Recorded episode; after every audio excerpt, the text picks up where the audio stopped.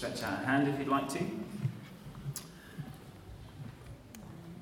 Lord, I want to thank you so much for these, these times sitting, listening to your word.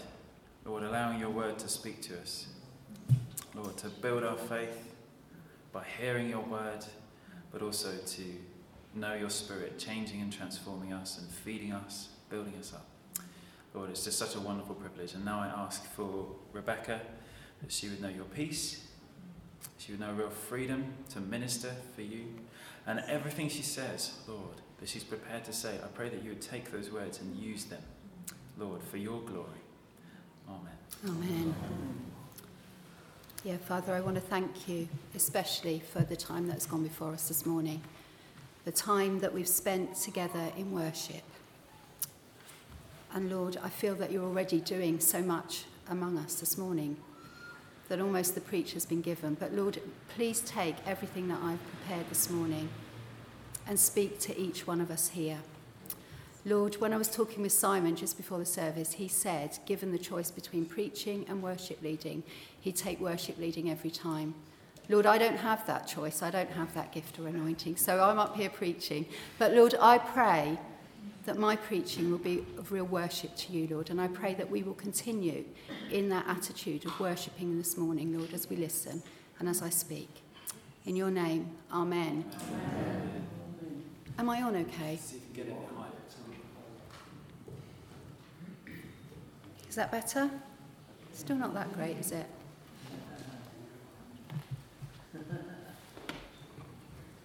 Is that better? Yeah. Should I hold it up there? Twist it a little bit. There we go. Is that okay? Can you hear me all right now? Good. Okay, now, um, as you're aware, we've been going through our little mini series, haven't we? Our preaching mini series on the metaphor of water. And Fraser introduced this series by looking at streams of living water, and Aid last week was talking very much about when we're established by the spring. So lots of watery themes already. I'm coming at it this week from a slightly different perspective.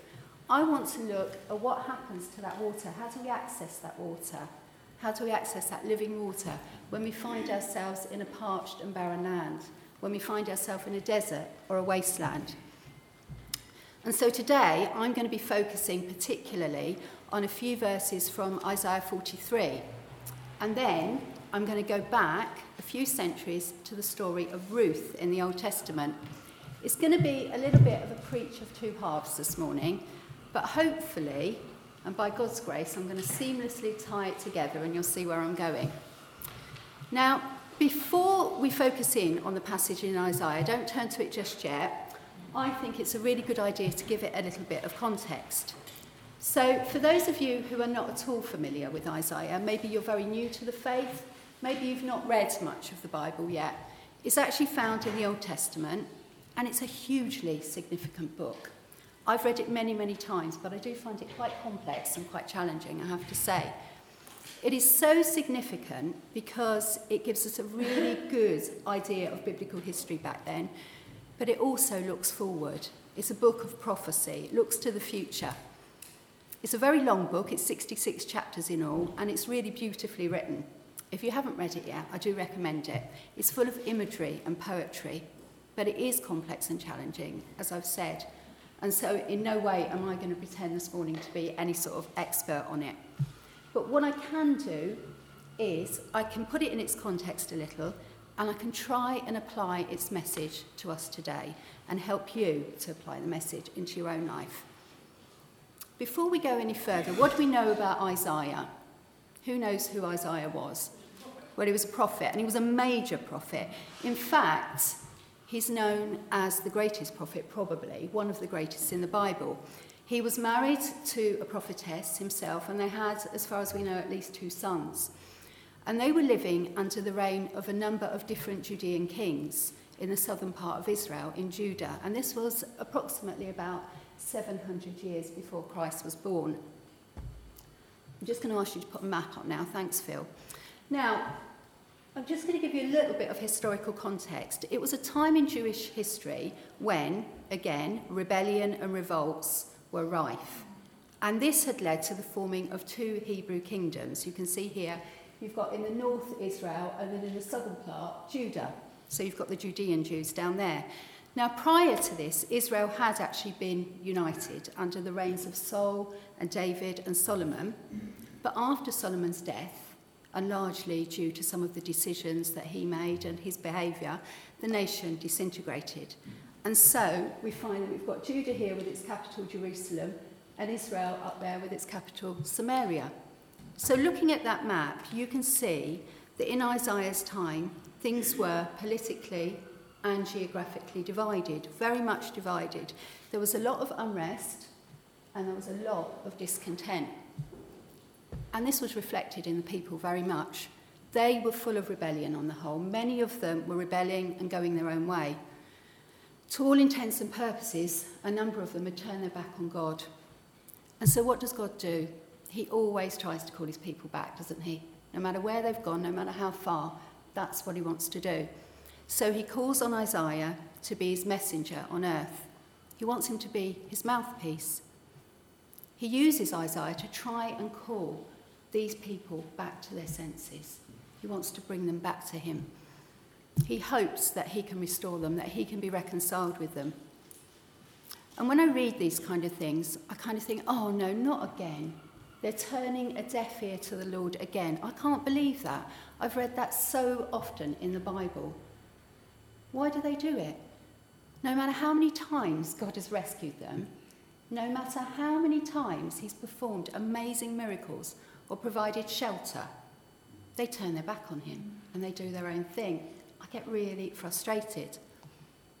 And then I have to remind myself that when I read these passages, I shouldn't be too judgmental.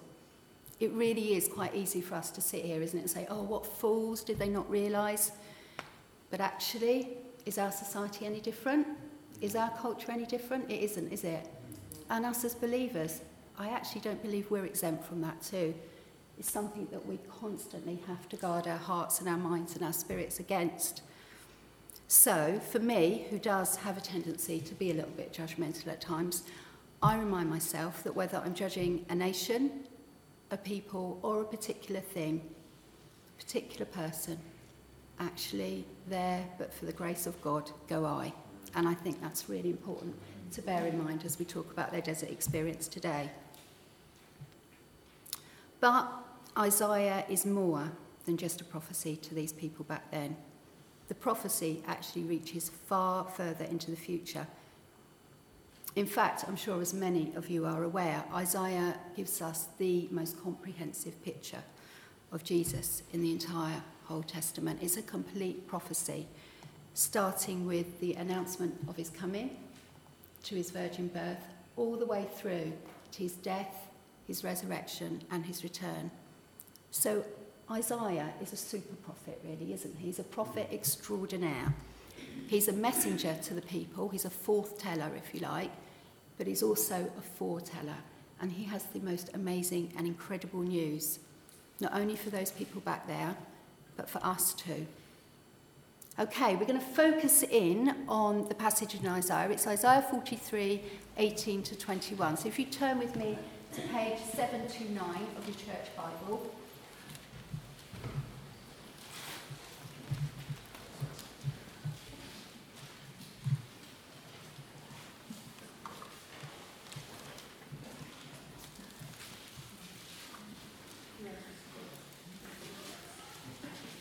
And if you keep it open at this page after, that'd be really helpful.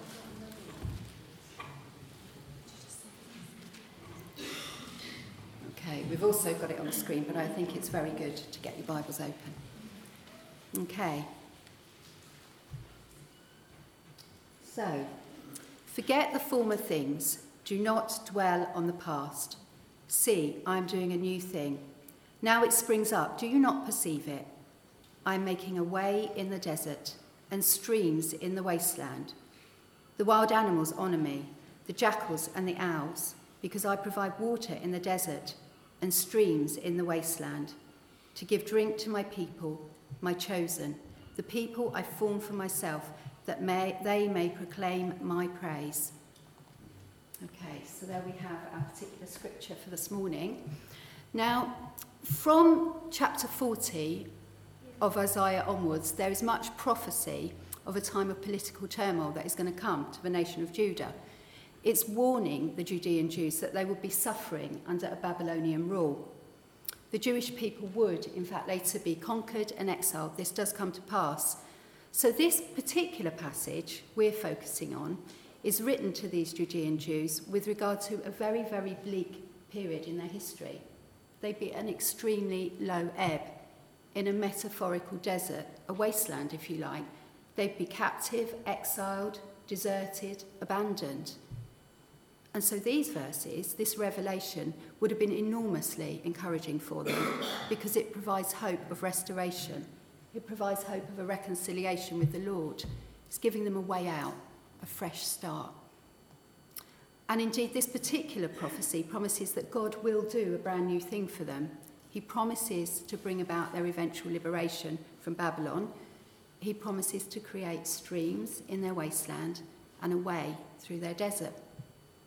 It's actually interesting to note that in the verses just preceding these ones that we've just written, that there are a number of references to the exodus of Moses and the people from slavery. You can go away and read those if you like, but there's themes such as a way through the sea and the chariot and the horse and the making of a roadway in the wilderness. What the Lord's doing through Isaiah is reminding the people of what he's done before, what he has already done and what he can do. He's already brought the people to their promised land. They've known him as their Redeemer, as their Restorer. And once again, he promises, I will rescue you. I can do that. Now, as I've said, while Isaiah is a book relating to how God is speaking to his people at that time, it's so much more than that. The prophecy extends far beyond that time to the coming of Christ, his return, and it's really relevant for us today. Because God's word is totally timeless, isn't it? No matter where and when we read it, we take something new from it, don't we? We can hear him speaking to us. And that is generation upon generation upon generation. So I believe very much he's speaking to you and me today. But what can all of that mean for us here, right now, as we sit here? Well, I think firstly, we need to determine where we're at with the Lord, don't we? Where are we at this moment? To help us do that, I think it's quite useful to look at what the definition of a desert is. And I've come up with, not yet, not yet, I've come up with a couple of definitions from the dictionary, and I'm just going to read them to you. The first is a desert is defined not by temperature, but by the sparse amount of water found in a region. An area with an annual rainfall of fewer than 25 centimetres, that's 9.75 inches, generally qualifies as a desert. A desert is a barren area of lands where little precipitation occurs, and consequently, living conditions are hostile for plant and animal life. Okay. So, here we have a few examples of desert. The desert is a hostile environment. It's not defined by its temperature, how hot or cold it is, but by the lack of water, the lack of available precipitation. It's often very barren and sparse. It can be very, very unforgiving. A desert, quite simply, lacks water. And if we find ourselves in a desert place, then quite simply, we can feel that we lack water. Metaphorically speaking, I'd say that for us, a desert experience is where we lack the conditions for our life in all its fullness, for the very best of what Jesus has to offer us. And it can also be a rather dangerous and unforgiving place to be. So, if you think about it in that context, now and maybe in the past, I wonder does that desert experience resonate with you in any way? Do you understand what it's like to be in a hostile environment? To have a time of feeling parched or barren or struggling or isolated? We're going to have some testimonies a little later of a couple of people who have felt that they've been there and would like to share their experience, which I think is a really brave thing to do. But for now, I'd like you to take a moment just to maybe close your eyes as I speak and reflect on where you are at this moment in time, right here, right now. So just close your eyes for a moment. I'll tell you when to open them again. Now, it may be that you feel stuck in a desert at the moment, lost in a wilderness. You may be picturing that in your mind right now. You might, on the other hand, be in a time of favour, of richness, of blessing. You may not be in a desert, you may be in a green and pleasant land. Alternatively, you might be in an oasis, in a time that you feel sheltered from the desert. You're able to drink, drink deep, but you know that the desert is out there somewhere. And sooner or later, you need to venture back out. Just try and place yourself at the moment, see where you are, and then open your eyes. And I wonder what pictures you did have. Now, if you're not in a desert area at the moment, or in the oasis, thinking I've got to venture back out into that desert, please don't switch off. I believe the Lord has a particular word for you today, and I'm sure and I trust that there are many of us who are in that green and pleasant land. But I have a word for you, and I will come back to that in a little while. And as for those of us that might feel we're in a desert, well, I personally believe we all face a desert at some point in our lives. And if we're not in one right now, we might even feel that we've got a little bit of our life that is maybe that desert area that we keep out there somewhere that we never venture into. It might be a barren area or an area that robs us of our joy and we just don't want to go there. We know it's there, but we don't want to venture there. I also believe it is so important that we challenge ourselves when we're in that desert. That's what Isaiah is doing to the people, isn't he? He's challenging them. And we're no different, as we've said. We're no different. We too, like God's chosen people, are chosen by Christ. But we're just as fallible and can just as easily muck up. So I'm going to ask you to close your eyes again. I always think it's good to close our eyes when we're asking something of the Lord so we're not distracted. And I'm going to ask you a few challenging questions. And this is just between you and the Lord. Ask yourself Have I been following the Lord as I should have been?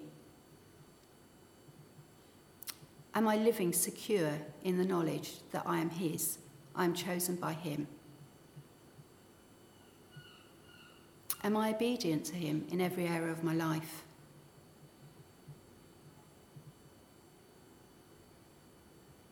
Or do I feel bound up? Am I in any way captive to someone, something do I feel in exile? Do I feel on the fringes, pushed out? Have I gone off track? Have I followed my own way? Am I rebelling in any way?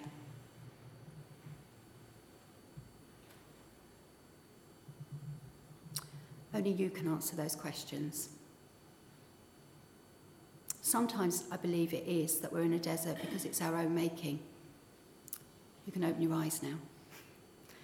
But often, it's because of circumstances beyond our control as well, isn't it? Often, we're in a desert because we may have experienced a trauma, for example, or very poor health, a health scare. Sometimes it's because of financial hardship. Sometimes it's because of deep disappointment. There's all sorts of reasons we can end up in a desert place sometimes we do just end up there through no fault of our own, and other times we've travelled there. And it's good to acknowledge that if we have. And sometimes it's a bit of both, I think. So let's look at what the Lord can do for us if we feel we're in that area, in that place. This time we're going to have a look at the message version of the same scripture. Okay, so this is it in the message. Forget about what's happened. Don't keep going over old history. Be alert, be present. I'm about to do something brand new. It's bursting out. Don't you see it? There it is. I'm making a road through the desert, rivers in the Badlands. Wild animals will say thank you, the coyotes and the buzzards, because I provided in the desert rivers through the sun baked earth, drinking water for the people I chose, the people I made especially for myself a people custom made to praise me. So we get back to this brand new thing. Well, as I've said before, the Lord is promising something totally new to his people then, isn't he? Their future deliverance from Babylon. But he's promising further forward too. He's promising salvation through Jesus because of his grace and personal promises to each one of us. I think it's a multi layered promise, really, and it's an ongoing promise that we can grasp hold of. In a sense, when we read this, we think it's a funny thing to say, don't keep going over old history, because often things in our history and our past can be really good, can't they? I look at it as this way, in this way though. I think it is good sometimes to just turn our back on what's gone before when we're focusing on our present and what God wants for us. You know, sometimes you meet someone and you spend some time with them and you think God has done amazing things in their lives and it's wonderful and you really enjoy their company and you're talking to them about all the things that God has done in their lives. But then after a while, you realise that all the things they're talking about happened absolutely ages ago. And then you think, well, what is God doing in your life now? And sometimes that can be, I don't know, it can pull us up, can't it? And sometimes I have to think, what is God doing in my life now? And I can tell you, He's doing plenty of amazing things in my life. So I do have testimonies to talk about how good He is. But sometimes we can get caught up in what has gone before, the amazing things or something miraculous that we may have experienced. And so I think what it's saying here is God isn't saying it's not important what I've done in the past, but actually I'm the living God. I'm here, right here, right now, and I can do something for you today. So I think that's a really good thing to bear in mind as we read this. And I also think it's essential that we turn to God at these times and we acknowledge before Him we can't work out our own way through the desert. We can't work out our own solutions. No matter how cunning we think we are, no matter how resourceful or wise we might think we are, we can't do it, can we? And if we want those roadways into our wilderness times, and if we want those rivers in our own personal deserts, if we want to be quenched en route, then we have to acknowledge our weakness. We have to acknowledge our total need and reliance on Him. But when we do that as well, God throws it back to us, I think. It's always a bit of a partnership, a cooperation, isn't it? He throws it back and He requires something of us. I don't know what your experience has been like in desert times, but sometimes it can be hard to seek Him first, can't it? And that's what He requires of us that we put Him first we seek his solutions, not our own. He wants us to renew our covenant with him, and he needs us to turn from all of those negative emotions that keep us pinned in the desert.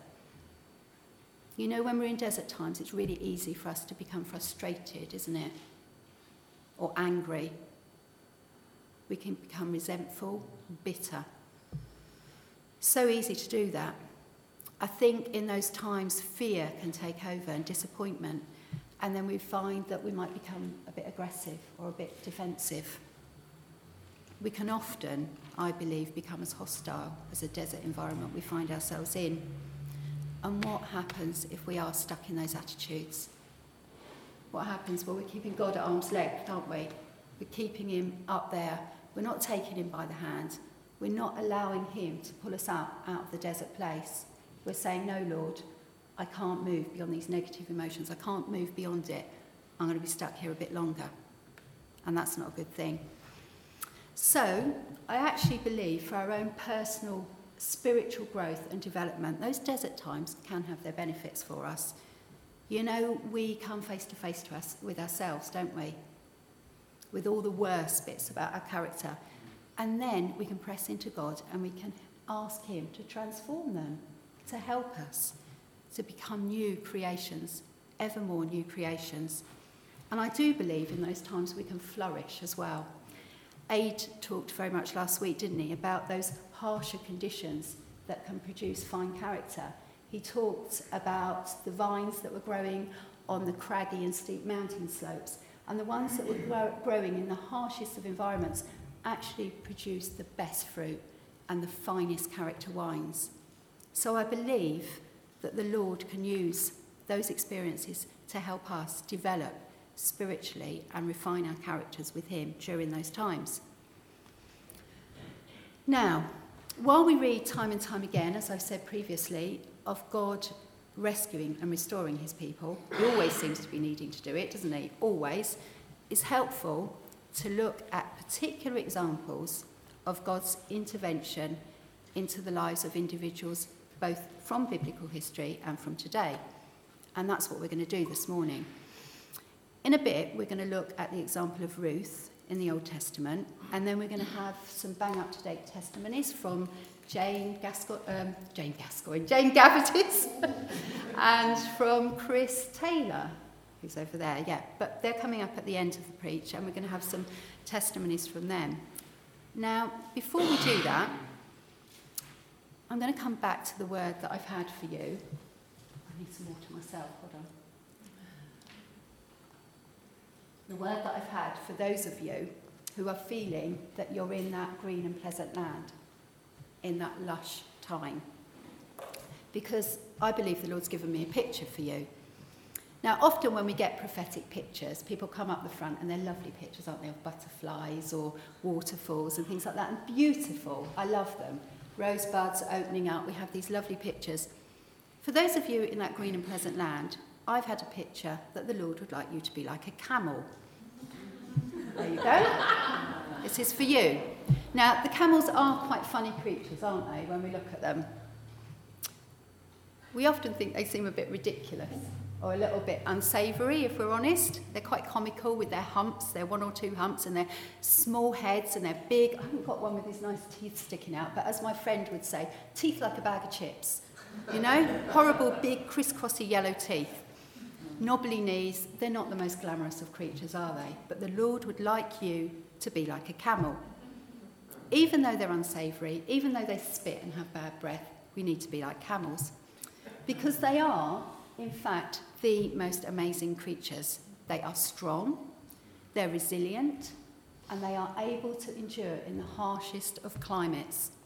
In fact, they're often referred to as the ships of the desert. Did you know that? Because they can carry so much and carry people through desert times as well. They are amazingly strong and resilient. And that's what God wants for us, I believe. It's a bit like what Aid was saying last week, establishing those strong roots. Well, one way that we can do this is to take our cue from the camel, and I'll tell you why. This is an es- extract from the National Geographic about camels, in particular about the one humped camel. The ancient camel question is one hump or two? Arabian camels, also known as dromedaries, have only one hump, but they employ it to great effect. The hump stores up to 80 pounds of fat, not water, fat, which a camel can break down into water and energy when sustenance is not available. These humps give camels their legendary ability to travel up to 100 desert miles without water. Camels rarely sweat even in desert temperatures that reach 120 degrees Fahrenheit, that's 49 degrees C. So when they do take in fluids, they can conserve them for very long periods of time. In winter, even desert plants may hold enough moisture to allow a camel to live without water for several weeks. When camels do refill, however, they soak up water like a sponge. A very thirsty animal can drink 30 gallons that's 135 litres of water in only 13 minutes. That's incredible, isn't it? So, what can we take from that? Well, I think the Lord is saying to us it's important in times of plenty, when things are going well for us, to really soak up His word, soak up spiritual nourishment, feast on His word, draw water from Jesus, draw living water from Him then if we ever find ourselves in a desert experience, we're going to have a really good stock of resources on which we can rely. We'll have God's word, we'll have our past experiences of his goodness and his faithfulness, and we'll also have that refreshment that he'll provide for us in the rivers on the way. So let's soak it up like the camels. Now, I didn't want the other camel to be outdone, so we'll have him as well. The two humped camel, the Bactrian camel, For those of us who are super spiritual, we could maybe store up two humps. I don't know. See how you go. These are quite an endangered species, I've found out actually. They're only in Central Asia and they're really quite endangered now. So, yeah, anyway, just thought you'd like to see a nice couple of pictures of camels. Now, we'll leave the camels and we're going to turn to Ruth now. Now, recently, in our women's scripture group, at Jane's suggestion, I think, wasn't it? Your suggestion, we looked at the book of Ruth. And we had a fantastic time there, actually, because Ruth is an amazing woman. And she shows exactly what the Lord can do for us in our desert experiences if we trust Him, cleave to Him, and draw on those stored resources. Now, I'm going to make no apologies that this is a very female focused example this morning because it is actually universally applicable. And you'll see where I'm going with it. It's applicable to you whether you're male or female. So, guys, please do not switch off. Now, if you're not familiar with the story of Ruth, this is it in a very small nutshell. Now, during the time of the Judges, which was around about the 11th century BC, there was a famine, and an Israelite family from Bethlehem called Elimelech and his wife Naomi and their two sons, they emigrate to the nearby country of Moab. And they do this obviously in search of food and in search of a better way of life. But pretty much as soon as they get there, Elimelech dies. And so Naomi is left with her two sons, who then go on to marry two women from Moab, Ruth and Orpah. And for some time, things trot along and they're doing okay and they're working there and they're living there and they're still worshipping the Lord. And Ruth and Orpah come to faith in the God of Israel. So things are going okay until about 10 years later when both of Naomi's sons die. Now that means that Naomi, Ruth, and Orpah were all alone. They were women who would have known what it was like to be in a metaphorical desert. They were in mourning without husbands in an extremely patriarchal society. They had to fend for themselves. That was no mean feat. And in particular for Naomi, this was difficult because she was in a foreign land. It was not the land of her birth and the land of her God. I can imagine it would have been devastating and quite frightening for her to be in that position. So, what do they do? Well, Naomi decides that it's best to return to Bethlehem to return to her people, and she explains this to both of her daughter in laws. One of them, Orpah, reluctantly agrees to stay in Moab with her family, but Ruth is absolutely adamant that no, she wants to go with Naomi. She now worship it, worships the God of Israel. She wants to stick with her mother in law and she wants to go back to Bethlehem with her. So that's what they do. And when they get there, Ruth takes a very humble position. She starts to glean, to gather grain in the fields of a wealthy landowner called Boaz. And that's okay, they trot along for a while, but actually, Naomi's still not satisfied. And I presume Ruth isn't too, because they have come from a loving family and now they're women on their own, trying to make the very best of their circumstances. They didn't want to stay in a metaphorical wasteland they knew that God could restore their inheritance and that God could provide a way out for them. And Naomi was quite clued up as well. She knew God's law and she knew the law of the kinsman redeemer. And this law of the kinsman redeemer said that the closest male, male relative in a family had the privilege or the responsibility for acting on behalf of a relative who was in trouble or danger or need. There's a Hebrew term called goel, and it literally means rescuer or redeemer. And it means that the male in the family would have that obligation to look out for these women who were destitute. And Naomi knew that Boaz was one of her family's kinsmen redeemers, so she hatches a cunning plan. Now, if you want to know exactly how she goes about this, you're going to have to read the rest of the story for yourself. It's quite a short book. Now, Ruth and Naomi were living centuries before Isaiah, of course, so they wouldn't have been able to draw upon this particular promise, but they would have known many similar promises from the Lord to his people throughout the centuries, wouldn't they? So far, so good. Boaz does take Ruth as his wife. He offers her security, provision, safety, and a new life. And what is absolutely beautiful about this story is that she comes into a new life of blessing and favour, much more favoured than it was before. Because if you go on and you read the genealogy of Jesus, you will find out that uh, Ruth becomes part of Jesus' family line. That is some redemption. By marrying Boaz, they have Obed. Obed has Jesse, and then who has David, and then it goes on and on and on and on and on. I don't know how many times it goes on until Mary and Jesus. So, this once destitute woman, this foreigner in the land, becomes part of Jesus' family line. That is some brand new thing, isn't it? That is some amazing thing. It's also worth pointing out what kind of a man Boaz was.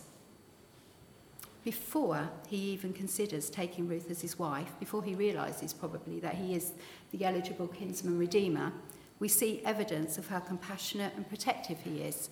Could I have the next slide, please? Boaz is actually in the fields at this time and he sees Ruth working for the first time. Boaz went over and said to Ruth, Listen, my daughter, stay right here with us. When you gather grain, don't go to any other fields. Stay right behind the young women working in my field. See which part of the field they are harvesting and then follow them. I've warned the young men not to treat you roughly, and when you are thirsty, help yourself to the water they have drawn from the well. So note then, he's offering a water, even then, isn't he? He's offering her security, provision, safety from the enemy, and water to quench her thirst. So her kinsman redeemer is providing water for Ruth in a field and later in her metaphorical desert. Okay, so what does this mean for us? Who is our kinsman redeemer? Well, it doesn't mean the same for us, obviously, does it? Which is a relief, I think, for some of us women here, I can tell you. But as we consider this story in today's context, we'll see there are many foreshadowings of what Jesus will do for us through the story of Ruth and Boaz. Like Ruth, whether we're male or whether we're female, we can call on our kinsman redeemer. In the same way that Boaz does rescue Ruth, Jesus can rescue us. He will redeem us. He'll buy us back.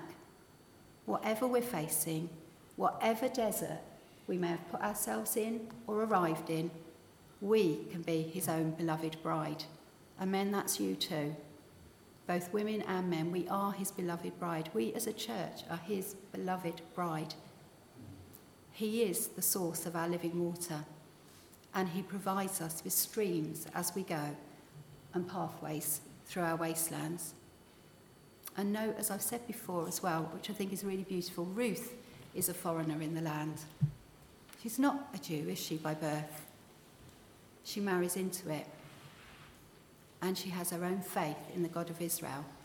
And that means she's eligible to be redeemed by Boaz. Just as when we too choose Jesus, when we say yes to him, whatever our background may be, we can be redeemed. Ruth shows we can all be God's chosen people. So, in the story of Ruth, therefore, we have that prophetic picture of Jesus as our kinsman redeemer, our water provider. And it's true again much later of our verse in Isaiah. We're going to look at that verse one more time, this time in the New Living Translation, and just verses 18 and 19. But forget all that. It is nothing compared to what I'm going to do, for I am about to do something new. See, I have already begun. Do you not see it? I will make a pathway through the wilderness. I will create rivers in the dry wasteland. Isaiah's prophesying for us what Jesus can do and who he can be for us. There's no doubt about it. He is the river bringing life wherever it flows. He makes a way for us in the desert. And what he wants of us, he wants us to take that life that abundant, rich, lush life. He wants us to take his blessings, his restoration. And what I love about restoration, when we talk about that in the Bible, it's sort of got connotations of improving and multiplying as well. Normally, when we talk about restoring a thing, we talk about bringing it back to its original condition. But in the scriptures, it doesn't really mean that. It means that it's a new, improved version, a transformation in some, into something wonderful, just as it was for Ruth. It can be for us. You know, with Jesus and with his water, we can flourish no matter where we are, and we can produce much fruit. And I'm going to have testimonies in a moment from a couple of people who I believe produce much fruit in spite of desert experiences. Before we get there, though, I just want to leave you with this thought. I'm going to read you an extract from the Jewish news in March of this year. Now, I don't generally take the Jewish news, but I just thought this would be a rather good article to look at. can we have the pictures up, please, of the desert? Don't know how well you can see it, but as I read, you might be able the sun shining on it a bit too much, isn't it? The top picture is very arid, and the bottom picture is very, very lush. This is the extract from the Jewish News. The biggest storm of the Israeli winter turned the Judean desert from a Middle Eastern dust bowl into an English green landscape over the weekend. The Judean desert, which lies 1,200 metres beneath the Jerusalem mountains, acts as a basin for rainfall from Jerusalem. Heavy rainfall and subsequent floods created a unique and rare view of a thick green blanket of grass covering the desert hills.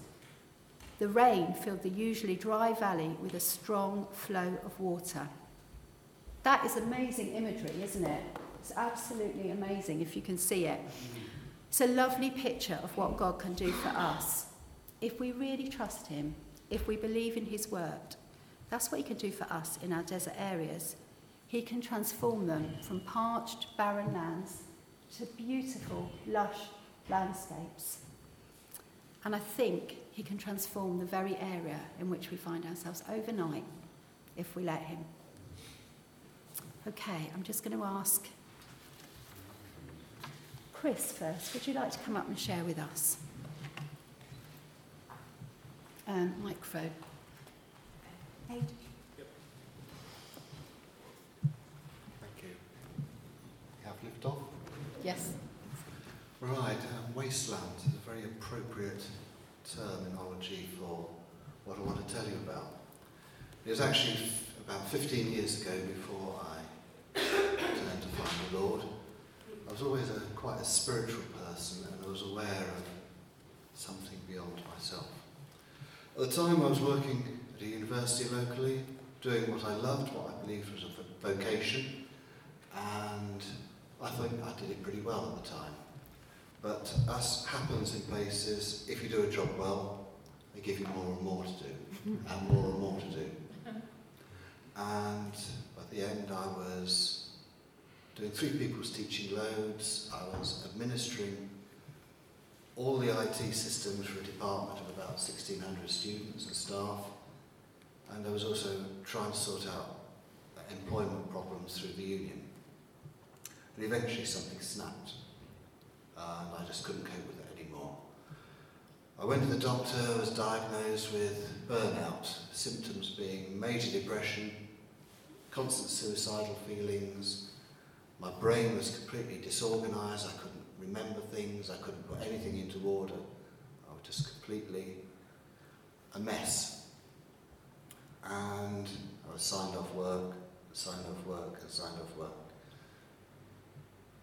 But and I would go home, and a lot of the time I just lie on my bed with my brain literally screaming, and there were totally irrational things going through it which I knew were irrational, but I couldn't um, do anything about them.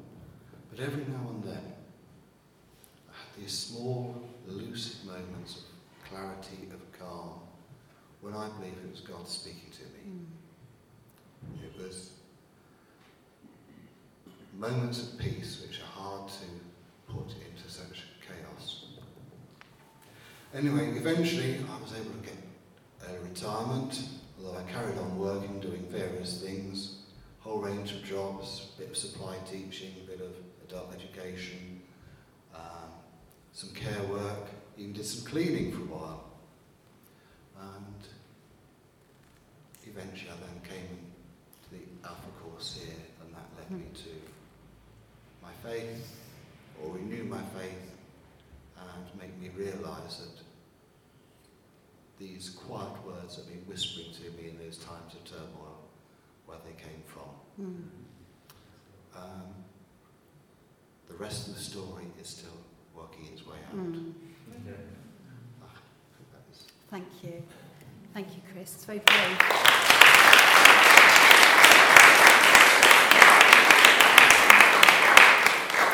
Very brave to actually come up and share some of our deeply personal stuff, isn't it?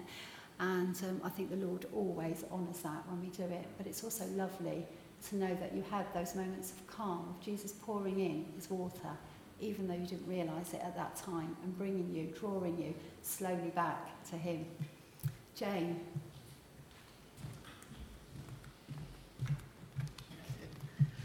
Um, well, it was last year, and I went through quite a desert time. Um, I had to have an operation, and um, afterwards, soon after, I was told, "Oh, you'll have to move in two weeks' time." Mm. And um, I did that, and it was just really all too much. And I had to give up my pottery workshop. And anyway, I moved, and when I was moving, I just went faster and faster. And then it was like a top. It goes fast, and then it sort of the momentum slows down, and I just came to a standstill. Mm. And um, I went through this really bad depression for about six months. And um, my daughter looked after me a lot of the time, and, and a couple of friends.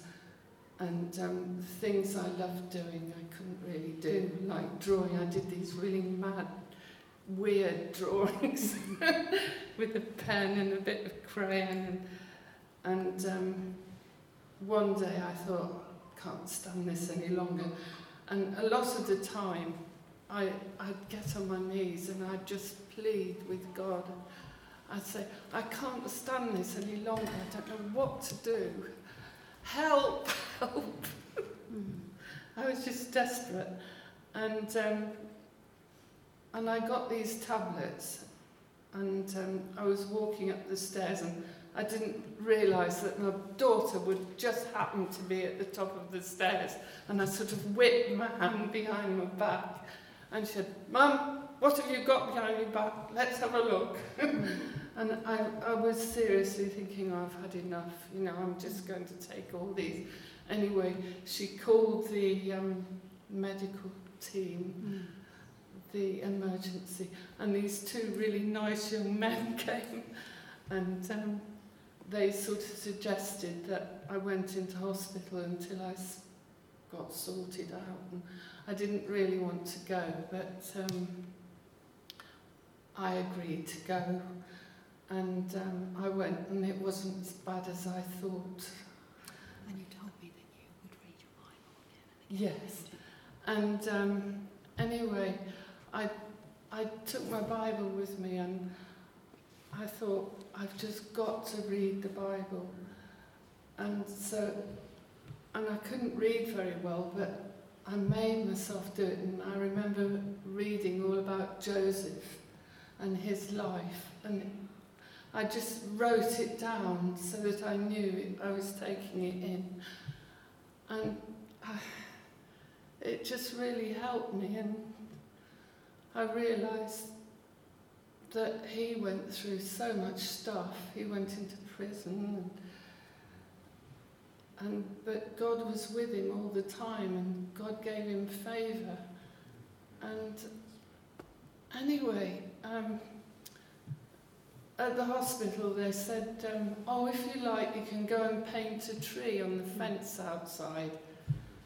And it was freezing cold, but I put a coat on and then I put this plastic apron on and I got all the paints and I painted this tree on the fence outside.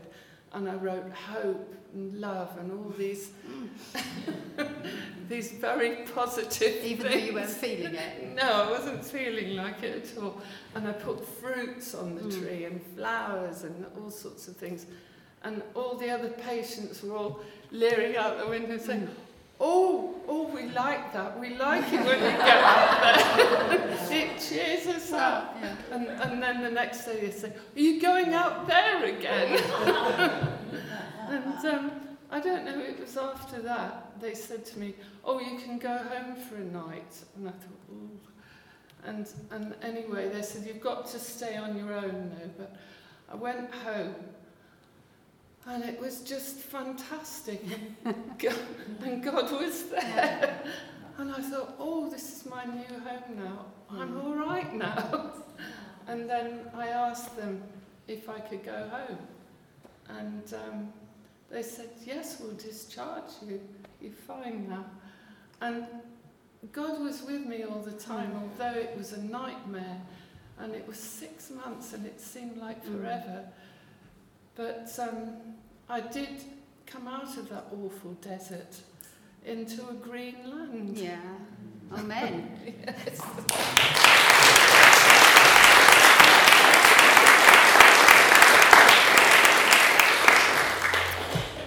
I think what's so lovely about that story of Jane's as well, that the Lord was using her, even when she wasn't feeling hopeful or fruitful or all of those things, but you were still witnessing to others while you were in that desert, and then He brought you out.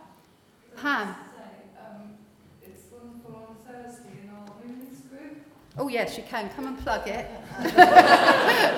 Rebecca takes a women's group on a Thursday morning, and um, there are quite a few of us, um, anything from 6 to 10 or 12 sometimes.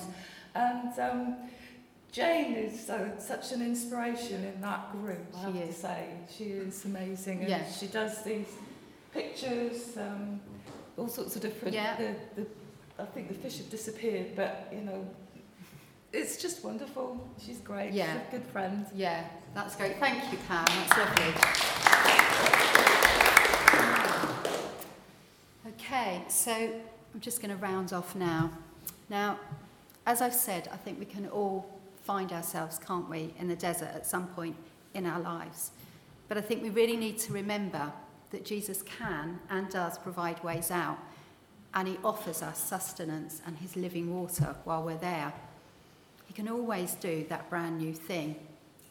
And I think for those of us who know Jesus, we have that assurance, no matter what our circumstances, that he's our kinsman redeemer. He redeems us, he's paid the price by shedding his blood for each and every one of us. And that leads us into a time of communion where we'll be celebrating exactly what the Lord has done for us this morning. So I'd just like to close in prayer. Father, I want to thank you that you are the source of all that is good for us. You are that living water. You make ways in our deserts. You create paths and rivers in our wastelands. And Lord, it is never your desire that we remain in that place. And Lord, I ask that you have spoken to each one of us here this morning, whether we are in that arid, dry land or in that green and pleasant land. Lord, for those in the green and pleasant land, I pray that you will enable them to take away that picture of the camel and to determine to become more camel like. And for those who are in the desert, Lord, I pray that you give them more and more of your living water, that you sustain them, Lord that you keep them going, that you give them hope, and that you make a clear way through for each and every one. And I thank you, Lord, that you can always do a brand new thing. Thank you, Lord. Amen. Amen.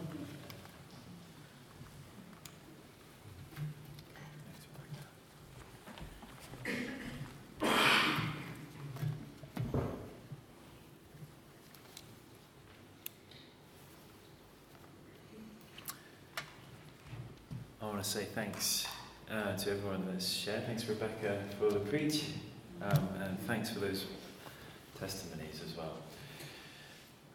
Aren't we glad that the both the, in the scriptures and in our own lives there is honesty and there is truth, and scripture doesn't sugarcoat lives at all, does it? We often see the most remarkable clarity of the ups and downs of the people that we read about in the scriptures. of the really hard times, the dry times, and of the times where the Lord breaks in, does something wonderful. And it's so wonderful to hear those same themes that we read about in Scripture, those same truths being so amazingly lived out uh, in our own lives. And it means that we don't have to hide. It means that we don't have to be something else when we approach the Lord because the Lord knows what we're like and He knows what we've been through and He knows where we are and He knows where He wants to lead us. And there's a tremendous freedom in that from being able to see what is okay in the Word, what is okay in the lives of one another. It makes everything okay before the Lord as we come in honesty. So I'm really valued this morning, so thank you, everyone. Got a scripture here from Hebrews.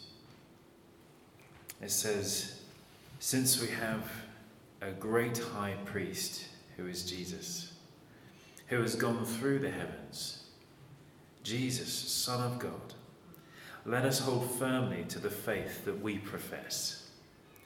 For we do not have a high priest who is unable to sympathize with our weaknesses, but we have one who has been tempted in every way just as we are, yet was without sin. Let us then approach the throne of grace with confidence, so that we may receive mercy and find grace to help us in our times of need. Wonderful scripture.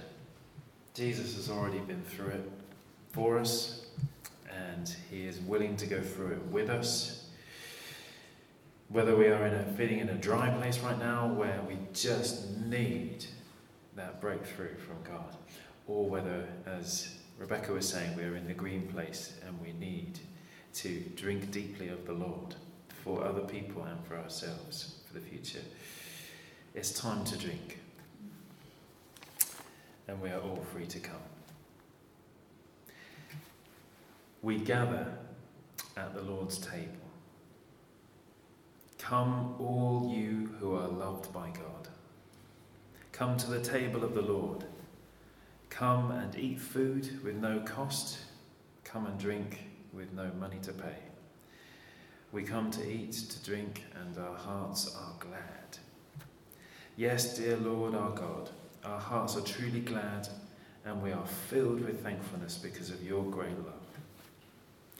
You did not abandon us in the dark and fearful places of this world, but in Jesus, you came to us to rescue us, to restore us, and to give us new life.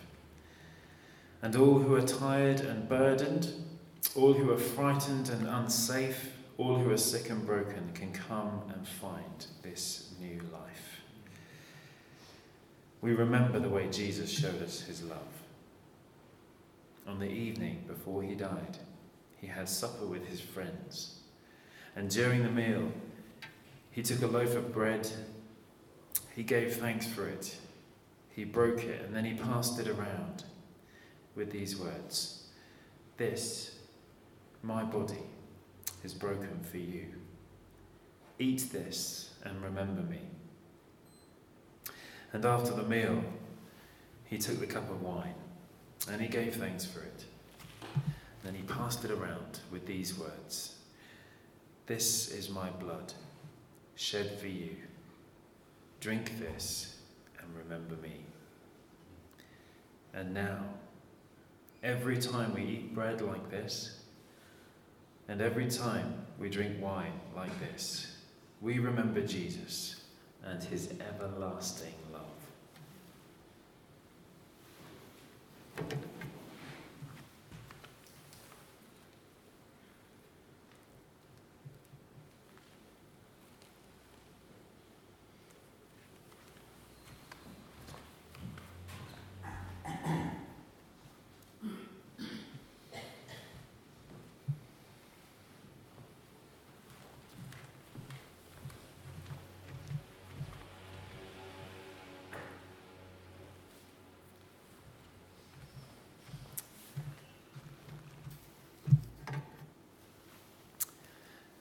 Lord Jesus, thank you so much for not holding back You didn't hold out on us. But you truly are the kinsman redeemer that we need. Lord, you look upon us and you saw that it was your place to do everything in your power, that we might have restoration of life, that we might have provision and healing and security, that we might be brought into that place like Ruth was, brought into that place of security and honour, that our life might be secure in you. And I want to thank you for the way that you looked upon each of us and said, Yeah, you are worthy. You are worth it. I love you. I will do that for you. And so now, as we come to your table, Lord, I pray that we would come in the light of your generosity. And with, though we're empty handed and we have nothing really to offer, Lord, I pray that you would fill us and feed us that you would satisfy our thirst and our hunger. Come and be present in these moments in a profound way, we ask, Lord Jesus. Amen. Amen. Now, if I can invite the band to come up quite soon. And if I can have the those who are going to help serve communion, we've got three tables here. And